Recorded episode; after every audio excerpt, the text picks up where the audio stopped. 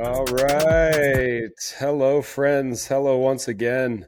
We are back recording here on uh, Tuesday, August fifteenth uh, for episode six. We're, uh, we've had a couple of uh, golf episodes sprinkled in, but we're excited to get back to to the N F L, which is very quickly approaching. And we're going to we're gonna hit on our fourth divisional uh, breakdown. Uh, you got myself, uh, Brandon, a k a. Don Bentley, uh, with, uh, with my boy uh, Justin, a k a. J Mills, here for Bettor Bets Ahead.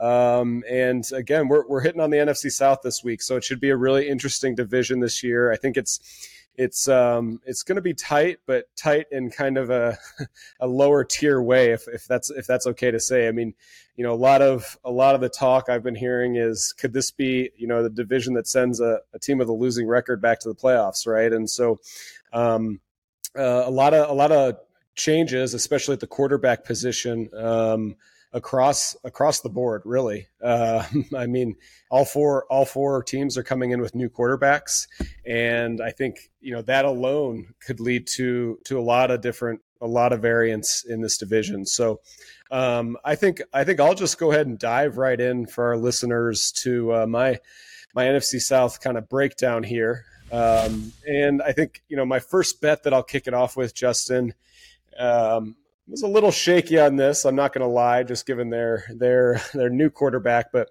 um, I'm gonna I'm gonna go with the Saints to take the division at plus one twenty. Um, you know, I'm not. I know you're a little closer to the Raiders than I am, but um, I'm not as down on Derek Carr as as I think a lot of people are. I think I sometimes think he gets a bad rap. I don't think he's the greatest quarterback ever, um, but I think they have by far the most experienced quarterback in this division. You know, their defense is is going to kind of come to play, um, and that's really that's really where they're going to make their you know make their bones, right? Um, I, I just think that those two and a re- strong receiving core, if Thomas can stay healthy and Juwan Johnson c- comes out strong again, um, it makes this division seem like it's theirs to lose. Plus money makes it a little bit better. And then you look at the rest of the division. Um, Panthers, you, you probably heard my thoughts on the first three N F L episodes. Starting a rookie quarterback, it is Bryce Young. Um, I'm not the biggest Bryce Young guy, but um, rookie quarterback there. Falcons, in, as, in my estimation, for all intents and purposes, you know, a very fresh quarterback. He he started four games last year, but but. Um, But uh, Desmond Ridder, and then obviously, you know, Baker Mayfield with the Bucs, right? So it's going to be a completely different uh, offense uh, on the Bucs. Um, you know, I, I surprisingly, um, looking at the books, I'm not as down on the Bucs in this division as, you know, DraftKings is, for example. Um, if Baker can kind of recreate a little bit of what he did um, under, you know, Sean McVay in in L A at the end of last year, maybe there's going to be some more excitement there. Um, and um, I think I think even without, but ultimately even without Kamara for the first few weeks, the Saints, you know, should should be able to push through and have this in the bag. Uh, Justin, what do you think? Yeah, I mean, division wise, I think the Saints run away with this division. Um, they have the easiest schedule in the N F L this year. Um, Derek Carr is a middle of the pack quarterback. He's He's closer to Kirk Cousins than people want to believe, um, in my opinion. I just don't think he's been surrounded with the right team or the right coaches, right? Um, and you kind of see that throughout his career. Whenever he has competent coaches and competent wide receivers, he plays well. So I don't think he's a great quarterback, but I think he's a fairly decent franchise quarterback. And with the Saints defense, um, with Olave, Um, with Michael Thomas, if he stays healthy, Rasheem. Um, and then you got, you know, Grandpa Jimmy Graham coming back. Maybe he'll catch a touchdown or something. I don't know. Blast from the past, man. Um, yeah. I, I'm, you're going to see when we talk about the Saints, um, I'm fairly high on the Saints. Um, I think the Panthers are the only team in the division that can kind of push them. Um, and a lot of that's just my belief in Bryce Young. I know you said you don't really like him. Um, I think Bryce Young's going to walk into the N F L um, and be a top twelve quarterback in the league. I think he can just oh. command an offense. Um, I think he's very poised in the pocket.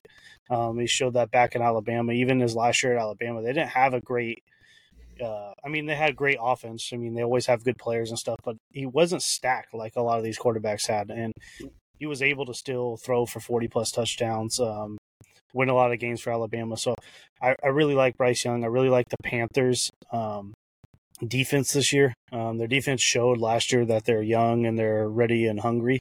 Um, so a lot of it, I think, for Bryce Young and the Panthers is can their position players stay healthy, whether that is Bryce Young.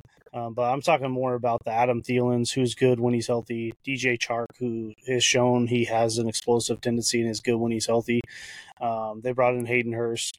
Uh, they have Miles Sanders, who's dealt with injury concerns. So I think a lot of their win equity and how they're going to perform this year is how many of those guys can stay healthy majority of the season. So um, yeah. Falcons and Bucks, I'm down on. Uh, we'll, we'll get into them. Um, I'll talk more about them. I don't think either of them have a chance to win this division, though. Yeah, I, and I, I don't want to say I, I don't. I mean, I guess I'm not the biggest fan of Bryce Young. It's not that I just don't like the guy, right? I think I, I just I you'll see a recurring theme with me. It's the the big thing of can rookie quarterbacks get it done, and and you know maybe he can prove me wrong this year, um, you know, and and be that top twelve quarterback that Justin's alluding to. I mean, he's got the talent. It's uh, it's can he hold up? You know, in, in a full season, um, we're seeing some of that with Tua, right? Not, not any fault of his own necessarily, um, but but uh, just to throw another Alabama quarterback out there. But um, I, I I think it's an interesting division from top to bottom, and uh, excited to to dive into each of these teams. So um, with that, I think we will uh, jump to the Atlanta Falcons first and foremost. Um, so. A little bit about the Falcons. Um, I think, to me, they they did something you don't see teams do a lot, and they they used a lot of draft capital, a high pick on on the mustard man, Bijan Robinson. Um, and it's what's really interesting there is they're putting him behind one of the N F L's best run blocking um, units. Um, I think they they were actually, I think Pro Football Focus rated them as the best run blocking unit last year. They've, they had the they had Chris Lindstrom, who graded out as the best guard in the N F L, uh, McGarry at right tackle, and obviously Jake Matthews on the left side. So I I I think you'll hear from me in a few minutes. I, I do think that that is going to be a huge strength and a big surprise uh, in the N F L. On the flip side, though, overall, I am relatively low on the Falcons' finish this year. So I'm going to do something I typically don't do, Justin, and uh, I and I, I'm not sure if you agree, but I'm going with their win total under eight and a half. Um, it's plus one hundred, so even money. But when I look at this division, I don't see either the Panthers or their Bucks as guarantees, you know, going and taking those games. I think you look at their their schedule, the Texans and the Cardinals should be a couple of locks. They've got the Titans and the Commanders, which are going to be really tough games for them. Um, and I, I honestly, you know, I may be a bit of a homer here, but I think the Bears will give them a run for their money. And I think even the Colts, depending on how Anthony Richardson, um, now that he's been been named uh, the starter in Indianapolis, um, will, will will play tough games. So I toyed with, Justin, I toyed with playing this down to under seven and a half. Um But the value, uh, the line there just didn't give me enough of uh, confidence to uh, to take that because, you know, a couple of couple of fumbles bounce, you know, one way or the other, and that that win total could creep upwards. So that's that's what I'm looking at for a win total. Yeah, no, I, th- I think the Falcons are probably a, I mean, I, you know, one of my bets is they're going to go seven and ten at plus seven hundred. Um, so I think the eight and a half is a great bet. I just don't think Ridder is the guy. He's kind of a very inaccurate quarterback. Um, mm-hmm. I guess a gunslinger. Um, I want to say he has a great arm, uh, I guess above average, but he kind of just likes to throw the ball around. I think he's going to get them into a lot of situations that they don't want to be. I think if they had a quarterback that could just manage games and, you know, not make those mistakes where they could just hand the ball off to Allgeier and Bijan, um, mm-hmm. I think they would win a lot of games because their defense is stacked, bringing in Bates, um, A J Terrell. They have a lot of talent on their defense, and I think that they're going to be able to hold a lot of teams, and they're going to be in games. I just don't believe Ridder is the type of quarterback that's going to be able to win a lot of games come fourth quarter, whether that's extending drives at the end of the game when you're up by a touchdown or three points or mm-hmm. a point, right? Um, or that's going to win a game if you need him to go win a game under two minutes. So that's kind of yeah. my take on the Falcons as far as the year goes. Yeah, I, I I do have a bet on Ridder that I think I guess, contrasts a little bit with my my view of him, and it's similar to yours. I don't think he's the type of quarterback that's going to go win you games, especially with his arm. Now, if he can if he can take a little bit what he did at Cincinnati and use his legs and add that element to make keep defenses off guard, A, it's going to open up a lot of things for the rest of the team, including uh, Bijan, right? Um, but I think that's really the the the, the sticking point here. And you mentioned, if they could just get a guy to manage a game, you know, it makes me wonder. I don't know if they're going to give up on Ridder, but they've got Heinicke, um, you know, backing him up, who is, you know, he hasn't shown to be a superstar by any means, but he has shown the ability to, to your point, Justin, to manage games. And they've got the talent out there. If, if you know, if things go wayward with Ridder, um, you could see him maybe maybe grabbing a couple starts and, and maybe sneaking in just to, to give him a little more time to marinate. But um, the bet that I have that, that kind of, I guess, contrasts the thinking on Ridder, I'm actually looking at his over passing yards at uh, twenty-six hundred and a half. So what really, this is really a stat-driven um, bet for me. He had over seven hundred passing yards um as a rookie in his four starts, which is translates to nearly three thousand in a full seventeen game season. Um, again, assuming he isn't supplanted by Heinicke during the season, I think at minus one oh five and, and kind of given Arthur Smith's play calling abilities, um, and now his second full year in the offense, um, I think, I think he, he shouldn't have an issue throwing for this, especially when they're going to be behind in games. It seems like, you know, they're, they're going to be in tight games or behind in games. Great pass blocking, so he should have time to make the throws, even if he's not the most accurate. Big receiving targets in London and Pitts. Um, and it's also been documented that the Falcons are going to use Bijan in all sorts of ways, not just handing him the ball off, but he'll be a great receiving option out of the backfield. And there's been rumors that he may even pop into the slot or, you know, out wide um, to keep defenses on their toes. So that was the first bet that I uh, I looked into here. Um, and my, my next set of bets are, again, going to be all around the the mustard man. So I'll uh, Justin, what what uh, what do you have for us uh, on the Falcons?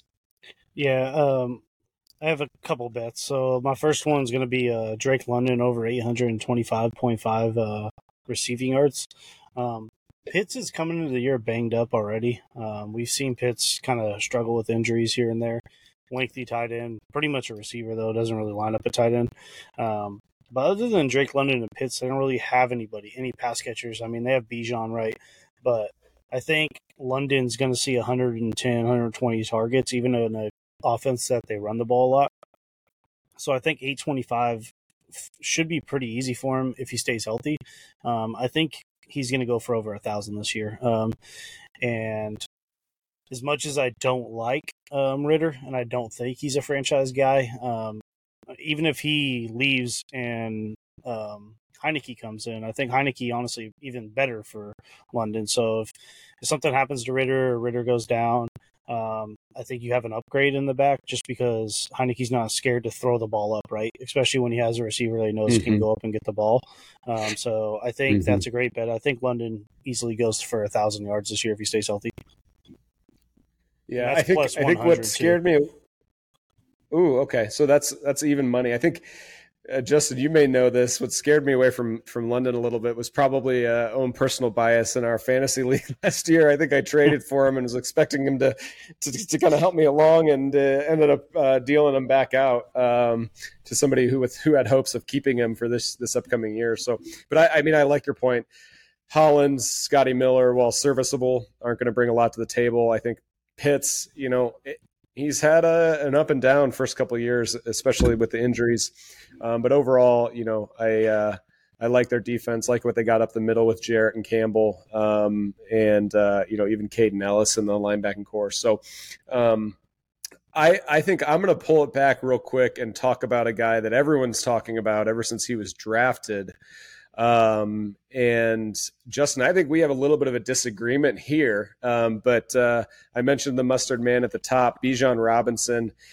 They took him, uh, very high, um, which teams have stayed away from doing with running backs. And he's going to be slotted in right behind one of the best offensive lines, if not the best offensive line rushing wise in the N F L. Even money, over eleven hundred and a half rushing yards. Um, he's going to be very heavily relied upon with, uh, with Ridder. Um, at quarterback, he's going to have fresh legs, comparatively to other other N F L running backs. Um, and I think it sounds like, you know, I don't want to take it in training camp hype too much, but it sounds like they have made it a priority to use him early and often. And assuming they're not getting blown out of every game, I think they're gonna they're gonna go back there and hand him the ball. So a couple there, that that rushing yard, and then I also am going to over eight and a half rushing touchdowns at uh, minus one ten. I think he'll get the ball on the goal line, um, and and nine. You know, basically one every two weeks is essentially what that boils down to. One more than that. Um, It shouldn't be too far far fetched. And then lastly, um, this is actually a much bigger one, um, and this is kind of states how high I am on him. At plus one thousand on DraftKings, Bijan Robinson um, slated for most regular season rushing yards in the N F L. Uh, so hear me out here, Justin. I know it's a high-risk, high-reward bet, um, but when I look at these options ahead of him, I, I just think it's attainable. Um You know, I've already talked about how he's going to be fed the ball. I kind of see Derrick Henry, you know, we know we know defenses are going to key on him. He's been hampered more and more throughout his career by injuries. He's a big barreling back. I don't know that he's going to have those super long runs in him anymore. Um, and they're, they've got a weaker passing offense in Tennessee. Then you look at Jonathan Taylor, whose odds are, are a little bit better. Obviously, well-documented iffy situation in Indianapolis. Um, and then you look at, uh, you know, Nick Chubb, who's the third running back ahead of him. I mean, you don't really have to – the Browns are committed to the run. They're great at doing it. Um, I, I think if Kareem Hunt resigns, though, you know, um, take some carries away there. And I just think at plus one, you know, ten to one odds, I think it's a great a great opportunity to throw some money on uh, on, on Bijan. So um, that's the milestone bet I'm looking at. Yeah, I actually took Bijan under eleven hundred yards. Um, so my take on Bijan is I kind of see the writing on the wall that they're going to use him more like Kamara's been used over his career, right? Um, where they're kind of using him as just a weapon, um, where he's going to get that twelve to fifteen carries. Um, but he's also going to line up at wide receiver in the slot um, out wide, and they're going to throw him, you know, three to four screens a game. Um, that's kind of my biggest worry about Bijan. And part of it's, I mean, they have Allgeier. Like, Allgeier had a great rookie year. He almost rushed for five yards a carry, four point nine three yards a carry. He's a big, burly back. Um, I don't think they're just going to abandon him altogether. Now, do I think he's going to lead the team in rushing attempts? No. But I think he's going to eat one hundred fifty of those rushing attempts away. Um, I kind of see them being used in like a way that um, a way that uh, kind of like Aaron Jones and uh, A J Dillon are used, where they're both kind of just one A, one B backs, right? Aaron Jones is used in the passing game, used as a scat guy. Um, and A J Dillon's kind of used as the bruiser. So that's my only worry about Bijan. If he was used as a workhorse, I think he could easily lead the league in rushing. Um, I just think Tyler Allgeier is going to eat into his workload enough to affect him um, from being able to accomplish that. Okay, I I'm not as I'm not as big on Allgeier as as you are. I mean, I, I think he's a serviceable back. I but I also I kind of just go back into my thinking. If I'm if I'm a G M. Right, and I'm an N F L team, and I'm taking Bijan that high in the first round. Um, yeah, I, I think he's a great weapon, but uh, at the end of the day, um, when it comes down to it, I think they're gonna they're gonna make sure they get their money's worth out of that guy. Um, considering he's probably making more on his rookie deal than most running backs in the N F L are nowadays. So, um, I guess we'll agree to disagree there. But uh, but you know, I think it'll be interesting to it'll be interesting to see I, a lot of it. Could come down to, to how well the Falcons play this year too. I mean, if they if they surprise and they're ahead in a lot of games, he may be getting those those extra carries. So, um, Justin, what else what else do you have for us with the Falcons? Yeah, my, my last bet for the Falcons is I just at plus two sixty. I I just love them to finish third in their division. Um, like I, I've talked about when we talked about the division, I think the Bucs are horrendous. Um, I think Carolina's defense and Bryce Young's management of the game, even as a rookie, I think that they easily are going to get to eight or nine wins, and I don't see the Falcons getting there. Um, and the Saints are going to run away with the division, in my opinion. So I just don't see why plus two sixty uh, isn't just great odds for them to finish third. Okay. And so yeah, I assume then, you know, I can take from what you're saying, we're we're looking at Saints, Panthers, um, Falcons, Bucks from your perspective is, is yeah. how you're kind of running those up and down. Yeah. I mean, uh, barring injuries, I think that that's kind of the way it just kind of outcast to me. Okay. I mean, I, I don't, I can't really argue with that. I don't, like I said at the top, I see the Saints in first, and then, you know, as these divisional games go, it's it's just tough to see how they really shake out. So um, I, I didn't see, I didn't, I couldn't really put my finger on who was going to come in what place, but you know, plus two sixty, it seems like a good bet. So um, I think that wraps us up for the uh, the Atlanta Falcons, and with that, we're going to shift right over to the Carolina Panthers. All right. Um, so I think Justin and I may be butting heads a little bit here uh, again. We're this time with the Carolina Panthers.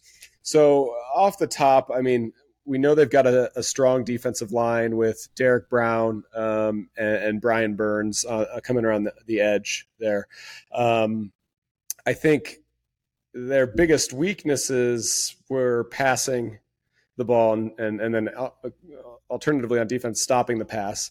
I think you look at last year, Baker Mayfield, P J Walker, Sam Darnold, right? That's not, they're not Bryce Young, but they are, they were seasoned quarterbacks. So I, I think they'll take a step forward with Bryce Young, but I do still see growing pains there, especially with a left tackle that um, Ikuan Wu, who Ikuan Wu, who led the N F L in, in holdings. He's still growing into his frame. I think he's still learning the game a little bit.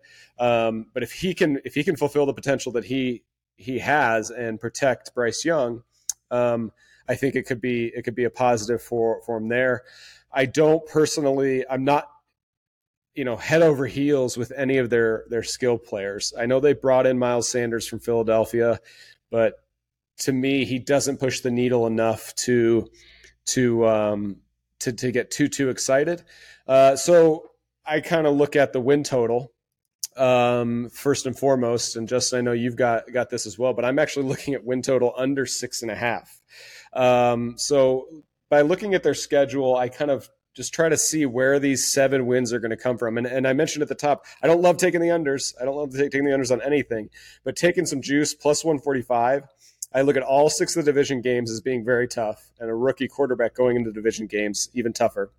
Um, I think, like I mentioned, there's limited help from those skill positions. And outside of the Texans, I just I don't see any game on their schedule that I feel like I can lock in and say they're going to win this game. Um, so that's where that's kind of where I I was going with this this win total. I, I bought it down to, to the six and a half, but Justin, I know you're gonna you're you're probably gonna uh, jump down my throat here because I think you see it a little bit differently. Yeah, I just think the Panthers. Um, I mean, their defense is just so loaded with young talent. Um, they're going to be coached well um, with Frank Reich, um, great coach. I really think he got kind of the short end of the stick in uh, Indy. I just. I just think Bryce Young, all he has to do is game manage. Um, and I know the division games are going to be tough, but I mean, other than going to the Saints, like right, going to the Bucks, I don't think is a crazy environment, um, especially from what he's used to dealing with in um, the S E C, right? So I just, I just see them winning probably three games in their division. Um, I, I think they sweep the Bucks. Um, I think they win one probably. From Atlanta, um, and then they probably lose to the Saints, but they could also, you know, steal one against the Saints. I just think that their defense is going to be able to kind of carry them, and if, if Miles Sanders stays healthy and they're able to run the ball a little bit, um, I, I really don't think it matters the receivers. I think they have enough receivers where they can deal with one of them being out, uh, especially if Mingo steps up or Terrace Marshall steps up. Um, Hayden Hurst is a great safety blanket. Um, kind of saw that with the Bengals last year. So I just, I just think that they're going to win uh, games, and they're going to probably be a nine-win team is kind of what I see it, eight, nine, a nine and eight team. Um, and I can see them sneaking into the playoffs as a wild card team. Um, so that's kind of why I took them at over eight and a half wins at plus one seventy. So we're kind of way off um, three game swing um, yeah. based on, on what we. Yeah. Think. Yeah, I I mean, from from what you're saying, it sounds like you think they could even potentially, I mean, I know you're you're not betting it this way, but you think they could potentially steal um, steal the, the division from the Saints, possibly. Uh, I mean, I think the Saints are probably going to win eleven plus games, so I, I don't think they're going to be able to win the division. But okay, I mean, if something happens to Derek Carr, but even if something happens to Derek Carr, I think the Saints are, I mean, their defense is good enough to win with uh with Winston, honestly. So okay, I I, okay. I just don't I just don't see them winning the division. But I, I mean, I guess it's possible. I just don't see them getting past nine. ten max wins, but I don't even think they get to ten. I think they get to nine and eight. And in the N F C, that might be good enough to make the playoffs, honestly. Okay. Well, I I think that kind of wraps up. Well, actually, I think you've got one more divi- you got one more divisional bet. I think you've got them coming in. Do I see? Is it coming in second place, Justin? Uh, yeah, I do have them coming in second at plus two forty. Um, I mean, I, I kind of know my. Uh, bets as far as how I think the division's going to go: Saints, Carolina, mm-hmm. Falcons, uh, Bucks. I really don't see the Bucks coming anything in the fourth, and I don't see the Saints coming anything but first. So it's really just a matter of the Falcons and Carolina. So I'm pretty much just betting Carolina can outplay the Falcons. Um, so it's kind of yeah. My take you on should. It. Uh, you, I mean, the, you basically got you basically got the exact finish. I feel like we should look up uh, look up the exact result here in. Uh, in some of this division, these division bets, and just see if, see if that parlay is better than, uh, better than you just betting them individually, which we can probably look at here in, in a few minutes. But um, I'll look at it while you uh, go over your next bet. Sounds good. I think we've got um, some player props to move on to. Um, first and foremost, he's been kind of a, a hotly debated player um, so far between us, Bryce Young. Um, I, I do see some value here at plus three fifty with Bryce Young um, to lead the division in, in regular season passing yards. Um, so, again, I, I don't want the, the characterization to be that I dislike him. Um, the only To me, the only real competition is Derek Carr. You've heard my thoughts on Ridder, even though I think he's probably going to hit three thousand. Um, you know, Mayfield is is not a world beater by any by any means, but experience, even though experience isn't on his side, I think he's going to, he's going to, they're going to, they're committed to him. They're going to throw him out there every week. And like, I personally expect the Panthers to be playing from behind more often than not. Um, from a job security standpoint, I think it's his um, entirely and completely, because, you know, you take somebody that high in the draft, I think you're, um, you're, you're locking in on them. And, oddly, I think his job may be a little bit safer than Carr's. You know, if anything kind of goes wayward with Carr, does he lose the fan base? Does he lose the franchise? Um, you know, that's really the big thing that that that he needs behind him there, um, just that confidence. So I like that plus three fifty. I think it's it's good enough odds for me to just take a take a chance on Bryce Young leading the division in passing yards. Yeah, I have this. I had the same exact bet. My my thought process is basically. You, I mean, you never wish somebody to get hurt, but I mean, if Carr goes down or even misses two weeks to an ankle injury, or say they have a big lead um, come towards the end of the season, he sits out a game or two, that might be close enough to get Bryce Young um, over the top. So that's kind of my take mm-hmm. on it. Um, I think if him and Carr play the entire season, I think Carr runs away with it just with the weapons he has. Um, but it just is plus three fifty. I don't see anybody else in the division that can do it, so I don't see why that's a bad bet. Yeah. Um, and you you have you have another couple of pieces on Bryce Young, I think, Justin. Yeah, I have two quick other bets. Um, I had Bryce Young over twenty-two point five passing touchdowns. Um, I just think that with Adam Thielen um, being a red zone target, I mean, you saw that in Minnesota. Pretty much any times you're around the red zone, and especially if you have him on your fantasy team, you're kind of expecting him to score. Um, and with Miles Sanders, isn't necessarily a big bruiser, so I mean, I, they're going to run the ball around the red zone, but I think they they're going to trust Bryce Young to throw the ball around the red zone. Not like most uh, rookie quarterbacks where you're going to be trying to just run it every time you're around there. Um, Hayden mm-hmm. Hurst. Hayden Hurst is a good red zone target. And then D J Chark's a big dude. D J Chark's uh, six five.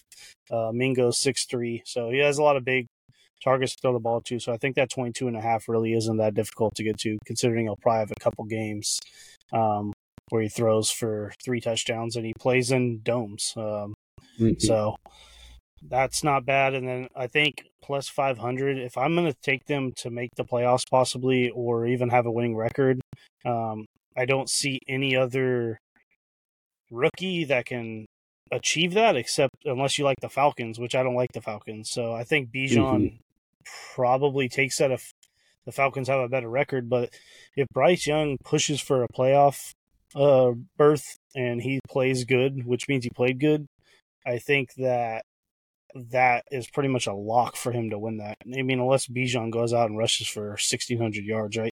But mm-hmm. even if he rushes for sixteen hundred yards and the Falcons go five and twelve, and Bryce Young's nine and eight, and maybe missed a playoffs by one game, but had, you know, twenty two touchdowns and eight picks. I think I think he's going to get that vote. So, okay, uh, I, you know, I can't argue with that that logic, right? If they have the year that you expect them to have with nine wins, finishing at least second, making the playoffs, I think it's his to lose. So plus five hundred offensive rookie of the year um, odds on DraftKings are pretty good. Um, I think we have one more player to touch on, and I, I threw in a couple of bets on him, um, Adam Thielen. So I, I think his time in Minnesota ended a bit unceremoniously for, for all he did and, and how great of a receiver he was. But the first one I'm taking, um, over fifty, five hundred fifty and a half receiving yards um, at um, – I seem to have lost. I believe it's at even money plus one hundred, and then also over fifty-five and a half receptions at, at even money as well. So what, what I what I see from Thielen, he's a consistent receiver when he's healthy. He's eclipsed this number in six of seven seasons if you leave out the first two um, that included kind of minimal playing time before he really jumped onto the scene. I think they're going to be committed, the Panthers that is, to helping Bryce Young Um, Uh, as much as they can, and Thielen seems to serve as that sure-handed safety blanket. Um, and then, you know, with my thinking, he the, playing be, playing from behind. Um, even if even if Thielen's lost a step over the course of his career, I think he's that option that, you know, get to the sticks, get us the first down, move the chains. And so um, I, I see him getting targeted a lot, and I see five fifty as just too low of a number, especially at even money for for Adam Thielen. Yeah, I mean, I, I like Adam Thielen. Um, I have a bet on him I'll cover in a second, but the, just to cover your bets real quick, I think that fifty-five number of receptions is pretty much a lock if he plays even thirteen games. I just think he's going to be the safety blanket for Bryce Young, especially when it comes to rookie quarterbacks. A lot of teams like to run zones. Um, Thielen, I wouldn't be surprised if he's a captain this year. Uh, I didn't really look into that, but he's an old vet, um, very smart. Uh, knows where to f- get open in zone coverages. Um, he's going to find the right places to put himself in. Um, and I think he's going to be kind of a little mentor to uh, Bryce Young um, from the receiver aspect. So I love that Adam Thielen bet. Um, the bet that I had for Adam Thielen was over four point five uh, reception touchdowns at plus one ten. It's all the plus money. And I just, like I said, Thielen's been his entire career just a red zone just like threat and just like a hog in the red zone. Um, he just runs such crisp routes, and you don't need necessarily the speed in the red zone to score touchdowns. You just need to know where to be, know how to get open, and that's Thielen, right? He's a veteran receiver. He's going to be the first look for Bryce Young when it comes to the red zone. So I just love that four and a half number. I mean, honestly, you could probably hit it by week eight, week nine. I wouldn't be surprised. So. Yep. Yep, I think we're high on Thielen. I think that was a great signing. Um, uh, you know, to, again, to really, to really, uh, to really help out Bryce Young as a rookie. Um, so I think that ba- about wraps up our analysis on the Carolina Panthers. I, I know we don't see completely eye to eye on them, so it should be interesting to see how all that shakes out uh, in the coming year. But uh, as we move on forward, I'm going to kick it over to Justin for Um, a little bit of a, a team outlook on the New Orleans Saints. Yeah, the Saints um, are going to be one of my favorite teams to watch um, and kind of digest this uh, season because the N F C is so um, depleted, right? There's not that many quarterbacks. Uh, honestly, you could argue Derek Carr is a top um, four quarterback in the N F C. Um, And that kind of just depends on how these guys play, right? I mean, the only ones you can pretty much guarantee that are better than him is Hurts and Stafford if Stafford's healthy. Um, but other than that, like I don't, I mean, Kirk Cousins probably better than him, but they're they're right there. Um, and then you're kind of looking at the Brock Purdy's of the world, those type of guys, and a lot of rookies. So I think with that being said, um, along with their defense, um, which has just been stacked year to year, their home field advantage in that dome. I mean, I've been there. I was there when the Niners and Saints played in that crazy thirty-seven to thirty-four game um, where Kittle broke like seventy-seven uh, tackles to get him down in the field goal range on fourth and two. Um, that place literally is the loudest thing I've ever been in my life, and my ears were basically bleeding after. So um, with that home field advantage and everything, I just think that they're just going to run away with the division, and honestly, I think they're going to push for the be- best record in the N F C. Yeah, I you know I so the way I see it, I, I think they're going to win the division. What concerns me the most is the fact that they're to to me the biggest weaknesses on the team are in the trenches, both on the offense and defensive side. Um, their offensive line pass blocking and run blocking grades both came in, I think, in twenty-sixth in the league. Um, so they could have trouble keeping Carr upright. Again, I still think they're going to win the division, but um, that's where I see some issues uh, as the year progresses. They're, the, the players that have traditionally been great for them on offensive line, Andreas Pete and Cam Jordan, they are aging. Um, so, so that's not the the most optimal situation. But they did spend a first round pick on Brian Brees uh, out of. Um, I guess it's Bressie. I believe I, I mispronounced it, out of Clemson. So he'll help. He'll help uh, add some add some meat to that defensive line. Um, but I just wasn't. I, I wasn't completely confident in, in their their ability to to get to you know kind of that ten win season. Um, when you think about a weapon, Alvin Kamara out for the first, I believe it's three weeks with the suspension, um, and. While they do have a lot of great talent in the receiving core between Olave, Shahid, and Michael Thomas, if he stays healthy, Juwan Johnson at tight end, are they going to have enough time to get them the ball on a consistent basis? So that's that's really what I saw um, from the Saints. But again, I think they're going to win the division. I just don't know if I see them, um, you know, getting to that double-digit win mark. Yeah, and I can. That's kind of where we don't see eye to eye in this division. It just seems like we're kind of both ways. Um, I just see the Saints, right? I mean, they open up at home against Tennessee. Um, I think they can win that game, um, although Tennessee is good. Vrabel's a good coach, especially week one. Um, but if they can win that game, I, I could see them rattling off and starting six and oh. Um, and if you start six and oh in New Orleans, that fan base is going to be insane. Because if you can beat the mm-hmm. Titans, you go to the Panthers. A young Bryce Young, as much as I like Bryce Young, it's, it's a little early for him to be playing a division game uh, against the Saints. Um, they should be able to kind of win that game. Um, I don't like Jordan Love at all, so they beat the Packers. I, I can see that. They do have to go to Lambeau, but it's early in the year, so it's not going to be cold. Uh, then you have the Bucs at home, probably a for sure win. It is a it is a division game. Then you got Mac and Cheese Jones the next week, um, due for at least a pick six or something stupid. Um, and then you got the Texans right after that. So like if you can get through that. that first game without Kamara um, and then get through the Patriots, I think six and oh is on the table. Um, and if you start six and oh in New Orleans with that fan base, I'm telling you, that place is going to be rocking. There's going to be car jerseys everywhere. He's going to be the second coming of Jesus Christ. Um, and and that's kind of why I have him as the last undefeated team at twenty-five to one. I just think if wow. you can get them to six and oh, I mean, if you tell me they're six and zero, they have a chance um, to be the mm-hmm. last undefeated team. I mean, unless you know the Niners or the Eagles start off hot. I mean, just the A F C is so stacked, man. Like those teams are going to have to roll through some. They're not going to have these easy schedules, right? They're not going to have these easy wins. They're going to have to roll through these good teams. So yeah. I don't, I don't hate it if they can get to that six and zero mark. I think they have a chance to be the last undefeated team.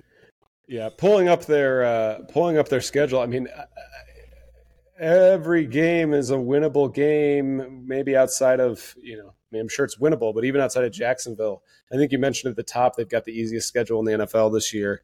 Um, you know, I, I stayed away from their win total bet, but you're you're kind of convincing me here otherwise. Um, And I mean, I, I focused in on a couple of player props, but now that I look through it, I think I could see it. I could see a world where they, they are that last undefeated team. You know, they win the division handily and, and um, have the most wins um, in the N F C. So, but uh, I, one thing's for sure, we must both be hungry because I, I've got the mustard man, Bijan Robinson, the mustard man. You got mac and cheese Jones thrown in there. Yeah. So uh, I guess it's, I guess it's about dinner time uh, here on the West Coast. Um, mac and cheese and mustard don't well to go well together. I don't. I've never. I've never tried it, but I'm gonna go with it doesn't go well together. Both, both yellow, though. Interesting. Interestingly yeah. enough, right? No way um, that tastes good.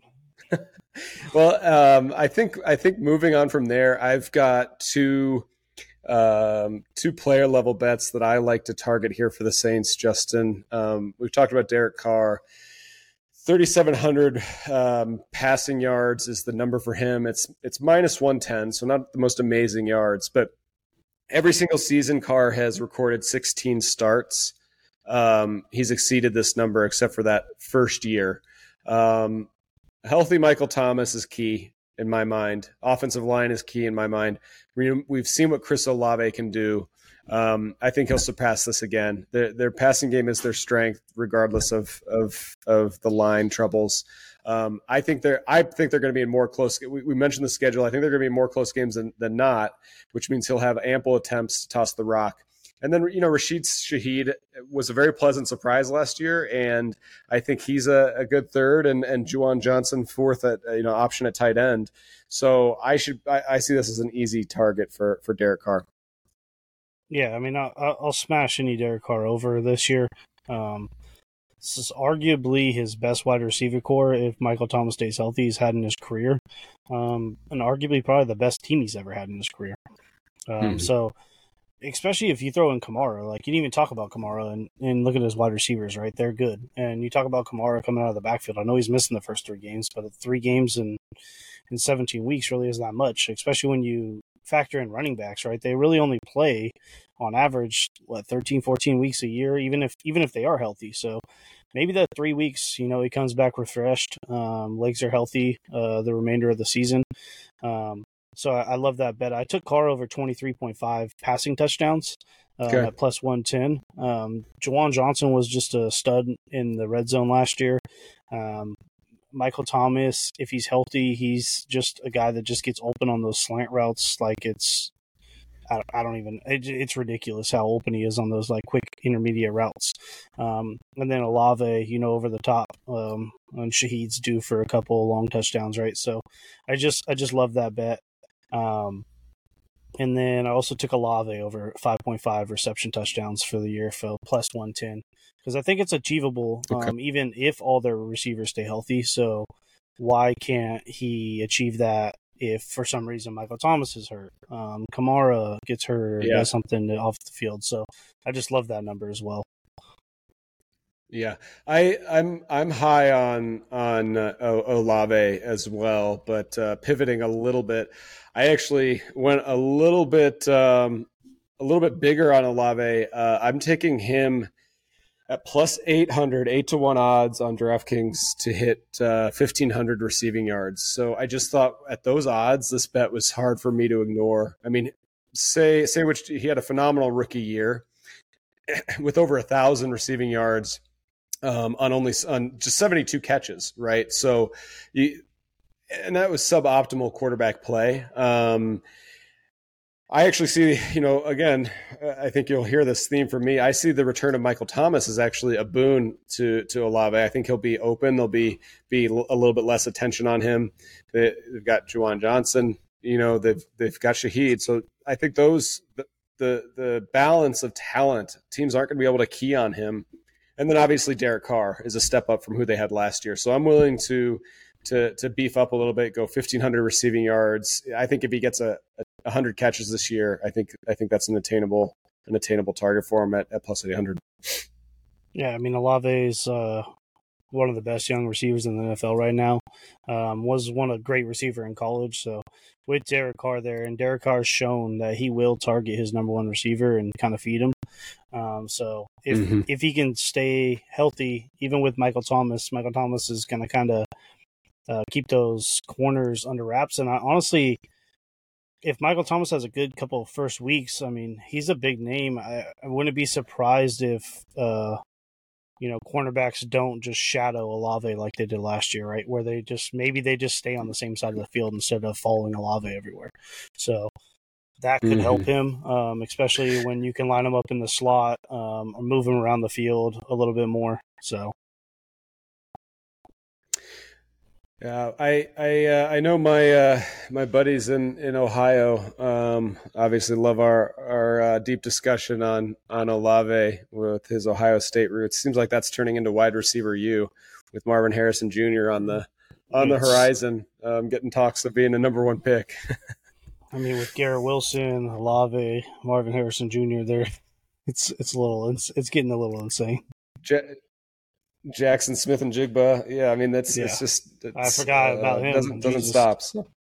yeah, yeah, it's it's kind of crazy, and it's it's interesting to see some of these these colleges that uh, you know just churn out and become wide receiver U, linebacker U. You know, used to be you hear Penn State was linebacker U. You're right, and I was really the only one that was. Now that now everyone wants to coin themselves as as this position U, and uh, it was. it's uh, it's it's fascinating. It's like Georgia and Alabama with their running backs. Just just churn them out every year. Yeah. There's a good running back coming out of those schools, right? Now, Ohio State always has two good receivers. Yeah, it's hard to key in, and uh, their their their their talent translates to the N F L. But uh, yeah. I guess enough about Ohio State. I don't want to get I don't want to uh, get my friends' heads even bigger. Um, but uh, moving moving on to our final team, I'm going to uh, let uh, Justin kick us off on the Tampa Bay Buccaneers. Yeah, the Bucs. Uh, I'm I'm extremely low on the Bucs. Um, I think the Bucs are in the Caleb Williams sweepstakes, um, and part of that is one, I'm not a huge Baker fan. Um, I do like some of their weapons on offense, but their offensive line just isn't that great right now. Um, their defense has just got old, and they have a couple guys, but they're just not there. Coaching I don't see as great. Um, I'm smashing the under five and a half wins um, at plus one forty. Um, I honestly think they could be the worst team in the N F L. They're right there along with uh, the Cardinals. And if Kyler comes back and Kyler plays half the year, I think the Bucs have a really, really good shot of getting Caleb Williams, um, which I think would be great for them, right?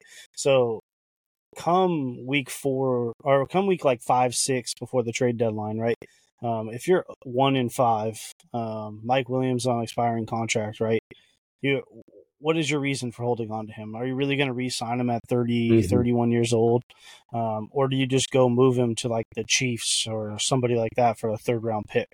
Um, a team that desperately doesn't have the cap space right now, but will mid-season for a Mike, a Mike Evans. Um, mm-hmm. Mike Evans is he's getting old. He he wants to compete for championships. Right? He doesn't want to be on a team that's rebuilding. So I wouldn't be surprised if he quietly was like, "Hey guys, I know you guys are going in this direction. Can you get me out of here?" Um, yeah. If you're one and six to start the year, um, and then if you're one and yeah. six, do you pull Baker and just play Trask? And and uh, what do we know about Trask? I mean, he hasn't. Flashed. I haven't seen any highlights in camp. Um, so I'm smashing their under at five and a half, and I have them at the fewest wins um, at plus seven hundred. Yeah, I, I don't, I don't, ex- I don't have incredibly high expectations for the Buccaneers. Um, there's most of mine are around player bets here. I think, I, I do personally. I, I really like Todd Bowles. Um, I think he's a great defensive mind, as he's shown the ability to be. Uh, a top-tier N F L head coach, not yet, but I also don't think he's been armed with with the right situation. I think he got a little bit of a bad rap in New York. Um, I mean, the Jets have been have been a black hole for for a long time. So I, I do like Todd Bowles, but I, I just don't know that that he's going to be able to to to bring them along um, as much on the offensive side as they're going to need, right? So um, they're. They they have leave a lot to be des- desired on the rushing uh, rushing the ball on the offensive side, um, and like Justin mentioned, their their offensive line is a little bit suspect, and that contributes there. Um, I think their defense is going to be strong, which is is the reason, and, and I think their defense is going to be smart and strong, and that's the reason why um, I'm taking my first bet with them to be um, a match bet versus the Panthers. So again, DraftKings has these interesting little match bets, um, and it is essentially more regular season wins. So it's not a head-to-head match bet. It's more regular season wins. And um, so this obviously does not jive with, with Justin's thoughts here, but I, I don't, I didn't, I, as I said ab- before, you know, I don't see where all the Panthers wins are going to come from quite yet. And even though it's Baker Mayfield, I think it, it, ins- it gives a little inspiration, his end of the season play with the Rams. I know McVay's a, an offensive wizard, right? Um, and They've got option. They've got Godwin. They've got Evans. I think a big receiver like Evans um, should be able to get enough wins to cash this at plus one twenty, especially when you start to consider early in the season. You know, some of those games, we mentioned the heat factor for Jacksonville. Teams are going to have to go to Tampa Bay and play in that hot, humid weather. Um, I, I, I personally liked more regular season. Now, this doesn't mean they have to finish higher than the Panthers in the division, right? I just think overall, I think their schedule broke down a little bit more favorably than the Panthers, and I, I kind of picked out a few more games um, um, for them to win this year. So that's uh, that's my my first bet uh, for the Buccaneers. Yeah, just to cover the Bucs. Um, I also took them as, like I said, we're completely different. I took them to be the last winless team at eleven to one odds. Um, I just see if they don't win a game in the first two weeks against either, they can go into Minnesota and beat the Vikings, which the Vikings should be able to get that game, right? The Vikings are coming off a great year. Um, whether we think they're going to do it again, I don't know. Um, but if the Vikings can win that game, and then the Bears, a lot of people are high on the Bears, would be the week two matchup. Uh, they do have to play in Tampa, the Bears do. But if the Bears win that game, you're going to have a stretch of four games or th- two more, three more games after that where I don't think they can win. I don't think they can beat the Eagles. I don't think they can beat the Saints in New Orleans, and then I don't think they beat the Lions, right? So, I mean, oh and five. Um, I mean, the only other team I could really see starting oh and five would be the Cardinals, and, and what if the Cardinals just, you know, win a game there?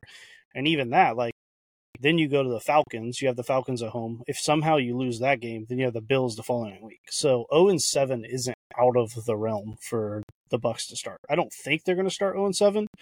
But realistically, I don't really see more than them being able to get more than two wins there. Um, so yeah. If you start two and five, I just I just don't like it. Yeah, I I I kind of, being more of the defensive guy, was I think in college, I look at that defense and I and I look at the experience from the skill players, and I just think that they're going to come up with a few games that you don't expect them to win. And I don't know, I don't want to say they're going to spoil anyone's season, um, but I put a lot of stock into into that experience, and I think that that um, their defense will keep them in games. And it's just a matter of if those playmakers, if if Mayfield, Mayfield it's you know, then rests on Mayfield. Can he get the ball in the playmakers' hands, and can they make plays with them? So I guess you know, again, we've we've had a lot of differing views on this this division uh, overall, but um, from there, I'm going to run with it, Justin, to uh, my first player prop, um, which is uh, around Rashad White. Um, and that is his rushing yard total. So it's seven hundred and a half yards at minus one ten. It's not my favorite bet in the world, but I think it's a safe one. He had uh, four hundred eighty-one yards last year in a pretty much an almost an even, well, I guess an even timeshare for the second half of the season. You know, really the first half of the season, it was Fournette's backfield to lose. And I could see his carries easily jumping well above. I mean, he had one hundred twenty-nine last year. I could see that even doubling this year to about two hundred fifty um, with two hundred fifty carries. If he's not hitting seven hundred yards, even at two hundred carries, if he's not hitting seven hundred yards, he's probably looking for a new job. Um, and I know the rushing offense is a weakness, but I think they're gonna they're gonna have to rely on it. And I think he's got the talent to uh, to to get to that seven hundred yard mark. Yeah, and I, I like Rashad White this year. Um, one of my bets I found, kind of a weird one, was uh, it was Russell Gage or Rashad White to have one thousand yards from scrimmage at uh, four, plus four hundred, so four to one odds. And to me, that's a Rashad White bet. I don't think Gage can even get there. Um, I don't see any way he gets one thousand yards unless uh, Godwin and Evans somehow don't play all year. Mm-hmm. Um, which is going to happen. But if you think Rashad White can go for seven hundred yards uh, on the ground, I mean, last year he had fifty-five catches.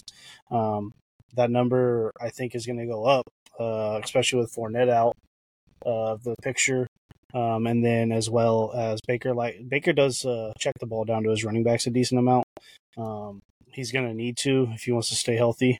Um, so I think he can get close to seventy catches. Um, so if you think he gets two hundred yard or two hundred plus carries and he can get up to close to seventy catches, that's two hundred seventy touches. I don't see how he doesn't get a thousand yards from scrimmage. Yeah. So yeah, I saw that one. I, that that one interests me, um, and I actually have another kind of unique bet, Justin, just to kind of roll right through to some of these these more special props um, on DraftKings. It was Godwin to have nine hundred plus receiving yards and White to have seven hundred fifty plus rushing yards.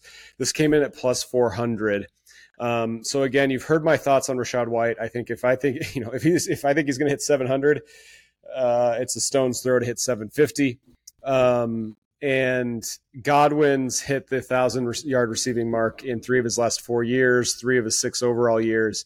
And in two of those years, he came up, I think, I think less than sixty yards short of nine hundred yards. So I, I know I've mentioned that Baker Mayfield's an obvious step down from Tom Brady, um, but they're going to be, they're going to need to catch up in some games. They're going to be throwing the ball. They're going to be playing from behind. Um, I see the Godwin receiving yards as more of a risk than the White rushing yards. I just think you pair those two together and, um, you know, four to one odds, you could, you could be looking at a nice cash out at the end of the year.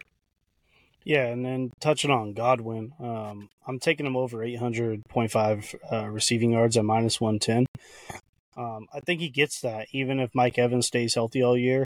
They're going to be in games where they're going to have to throw the football.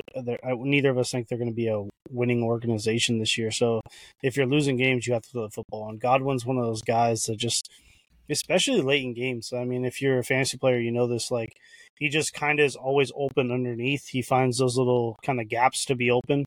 Um, so if you think they're not going to be good, um, you think he's they're going to lose a lot of games, he's going to get a lot of garbage time yardage. Um, so.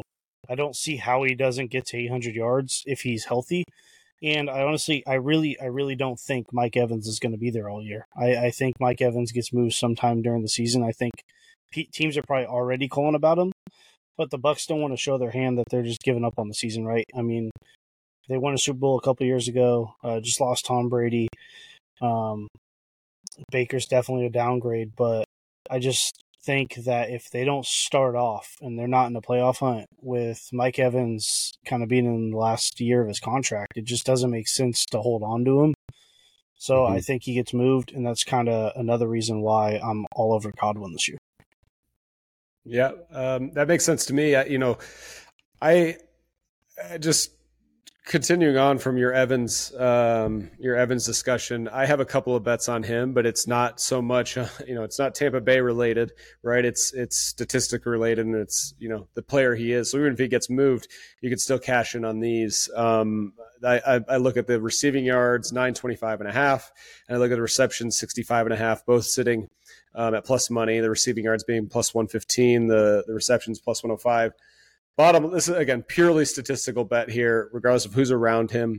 He's never failed to eclipse one thousand receiving yards in a season in his entire career, which is an astonishing stat when you consider injury. I mean, he's been banged up, right? You consider injuries, you consider different quarterbacks. Um, and I, he's also never fallen below that that sixty-six reception mark in his career. So whether it's Mayfield and Tampa, whether he gets dealt and it's another quarterback, I'm just going purely on stats there, and I think at plus money, um, throw a few few dollars on that. And, you know, if, if he doesn't hit it, you can say, hey, I lost the bet on the first year that Mike Evans didn't hit these these minimum quota bets here. So uh, not that you want to, not that that's the goal here, but um, those are my, my last two uh, pieces on the Buccaneers. Yeah, I actually got in an argument with uh, one of my buddies on uh... – one of my fantasy leagues. Uh, we're we're we're kind of tweakers, so we already drafted. Um, I have Mike Evans, but he was kind of going on about how Mike Evans sucks. So I bet him I bet him some money that Mike Evans would go through a thousand yards this year. So I, I really like that bet. Um, yeah, I, I said Mike Evans is a walking, talking thousand yards, right? I think Mike Evans is one of those guys that just probably going to have a thousand yards receiving until the day he quits football. Um, I mean, he did it as a rookie with Josh McCown and Mike Linden at quarterback, did it with Jameis Winston and Ryan Fitzpatrick a couple of years, uh, kind of split in time. And I mean, Baker, as much as you want to say about Baker, I don't really love him. Um, he, he's not scared to sling the ball around. Um, and guess where he's going to go with the ball? Um, yep. If nobody else is open, he's just going to throw it up to Mike Evans. Yeah, um, we may so. we may get uh, we may get flashes back of uh, Johnny Football tossing the ball up there like they like he did at A and M to Mike Evans, just those, chucking it up and having him go get it. Those were those were the good old days. Those are probably the funnest. That might be the yeah. funnest uh, college football team to ever watch, honestly. Yeah, after um, watching that uh, that Untold do- Johnny Football documentary on Netflix, it really got me uh, jonesing for some college football. Um, have you had you had a chance to check that out yet, Justin? Yeah, I watched. Uh, I was on the plane, so I, it cut out the last fifteen minutes because I didn't download in time. So I had to yeah. go out and watch the last fifteen minutes of it. But no, I remember the Johnny Manziel days, man, back in A and M. And I, I'm not a huge college football fan. Being on the West Coast, we watch more N F L. Um, I mean, I'll tune in for big games and stuff. But when Johnny Football was playing, I mean, I was in high school, so I just literally on Saturdays, I would, I would just watch Texas A and M. Like, I didn't care who yeah. they were playing. I just always clicked on the Texas A and M game.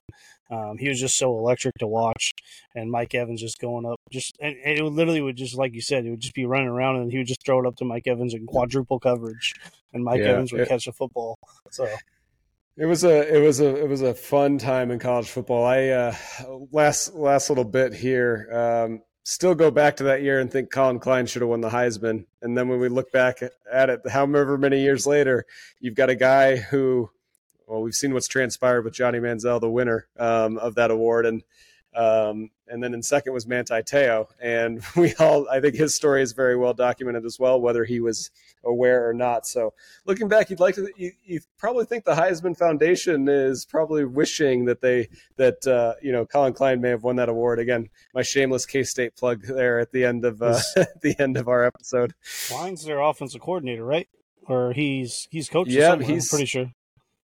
Yeah, he's uh, he's K-State's offensive coordinator. Yeah, he did a great he did a great job last year, um, and you know um, I'm personally hoping that they lock him up as that head coach in waiting when uh, Chris Klieman ends up leaving, because I think he's I think he's um, a great offensive mind. I think he knows how to run the ball, and he, he can throw the ball, and um, I think he gets people excited about the program. So I don't want to take this too. We'll, we'll talk about Kansas State another day, my uh, my uh, my beloved Wildcats, but. Um, Just uh, to get things wrapped up here, uh, that's I think that's the end of our show. Um, we we uh, loved having you hear our thoughts on the N F C South. Um, we uh, we've got uh, you know more great content coming up for you here um, next week, where we'll get into episode seven, diving into the A F C North, which should be a phenomenal division this year from top to bottom. Um, and again. Please, uh, you know, if you like what we're doing, share it with your friends. Drop us a note. Let us know what we can do better. Give us your thoughts. Um, you can always find us on Instagram at Bettor Bets Ahead. You can find us on Twitter at B B A Pod. Uh, myself, uh, Brandon, a k a. Don Bentley. You can find me on Twitter at uh, Don Bentley Bets and on Instagram at Bentley Bets. Justin, tell them uh, where they can find you. Yeah, you find me at Dynasty underscore Dogs. Um I'll be posting a lot more about football. Uh, football season's kind of where I uh, kind of jump on all my bets. And for you guys out there in California, especially during the season, I'm not really going to talk about it right now. Um, but we'll be doing some prize pick bets as well as underdog bets, because um, I know you guys can't get to – you know, the DraftKings sportsbooks and the normal sportsbooks. So I'm, I'm going to be throwing in every week uh, some player prop bets on those uh, sites. Uh, did pretty well last year, so hopefully we can keep it going, especially with uh, the research we do. Love it. I love it. And uh, can't wait to, to keep making money. Uh, subscribe, share, tune in to our next episode. And uh, thanks, everybody, for listening.